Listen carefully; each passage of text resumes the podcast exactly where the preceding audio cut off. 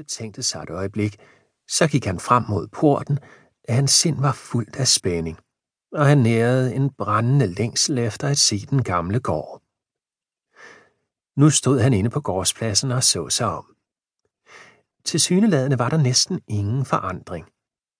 Den bagerste halvdel af den meget store gårdsplads var gruslagt, til højre var der åbne skure fyldt med tomme vinfader og tønder. Erik nikkede genkendende til tønderne. De havde været hans barndoms bedste legetøj. Til venstre lå vingårdens store have, hegnet med en rød munkestensmur. Muren var rester fra det gamle kloster, som engang havde ligget, hvor vingården nu lå. Den øverste del af gårdspladsen var brolagt, og på begge sider lå smukke toetagers bindingsværkslænger. Over alle dørene var der udskårne gesimser med firmaets mærke, et slynget M kranset af vinløv. Forhuset havde også kun to etager, men var betydeligt højere på grund af den høje kælder. I stueetagen havde der i Eriks drengetid været kontor, og det var der til syneladende endnu. På første sal var en stor herskabelig lejlighed. Det var der hans bedstefar, den gamle etatsråd, havde boet. Gården var ikke så vel vedligeholdt som i Eriks barndom, men den havde bevaret sit fornemme præg. Murene var kalket gule, og de svære egetræsbjælker i bindingsværket havde en smuk mørkebrun farve.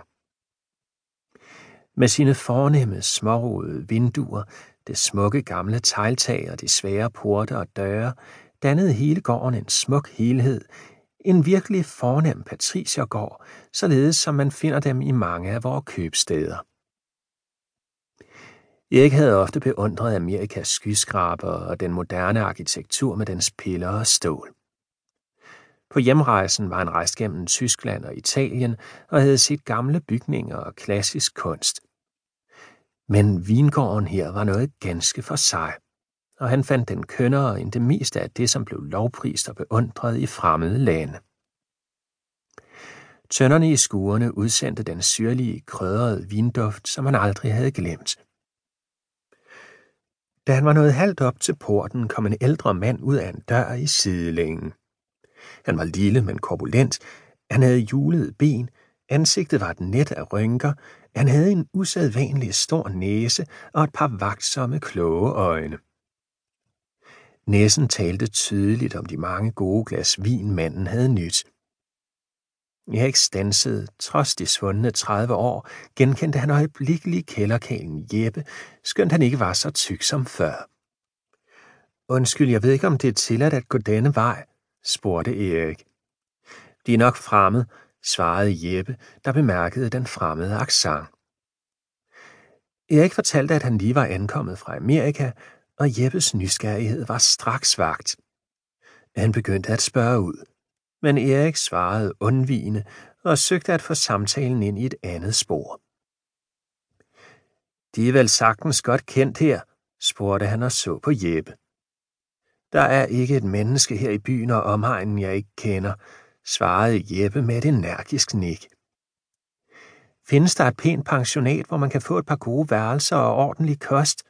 Spurgte Erik videre. Jeppe betænkte sig et øjeblik, og Erik var klar over, at den gamle mand prøvede at taxere ham. Erik var klædt i et brunligt jakkesæt, tykke brednæsede sko og brun hat. Han var ikke elegant klædt, men der var noget solidt over ham, som gjorde sin virkning på Jeppe. Tror de, at de vil betale 150 kroner om måneden? spurgte han, og hans store næse bevægede sig op og ned.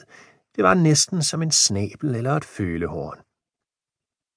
Erik svarede, at han fandt denne pris passende, når forholdene var gode.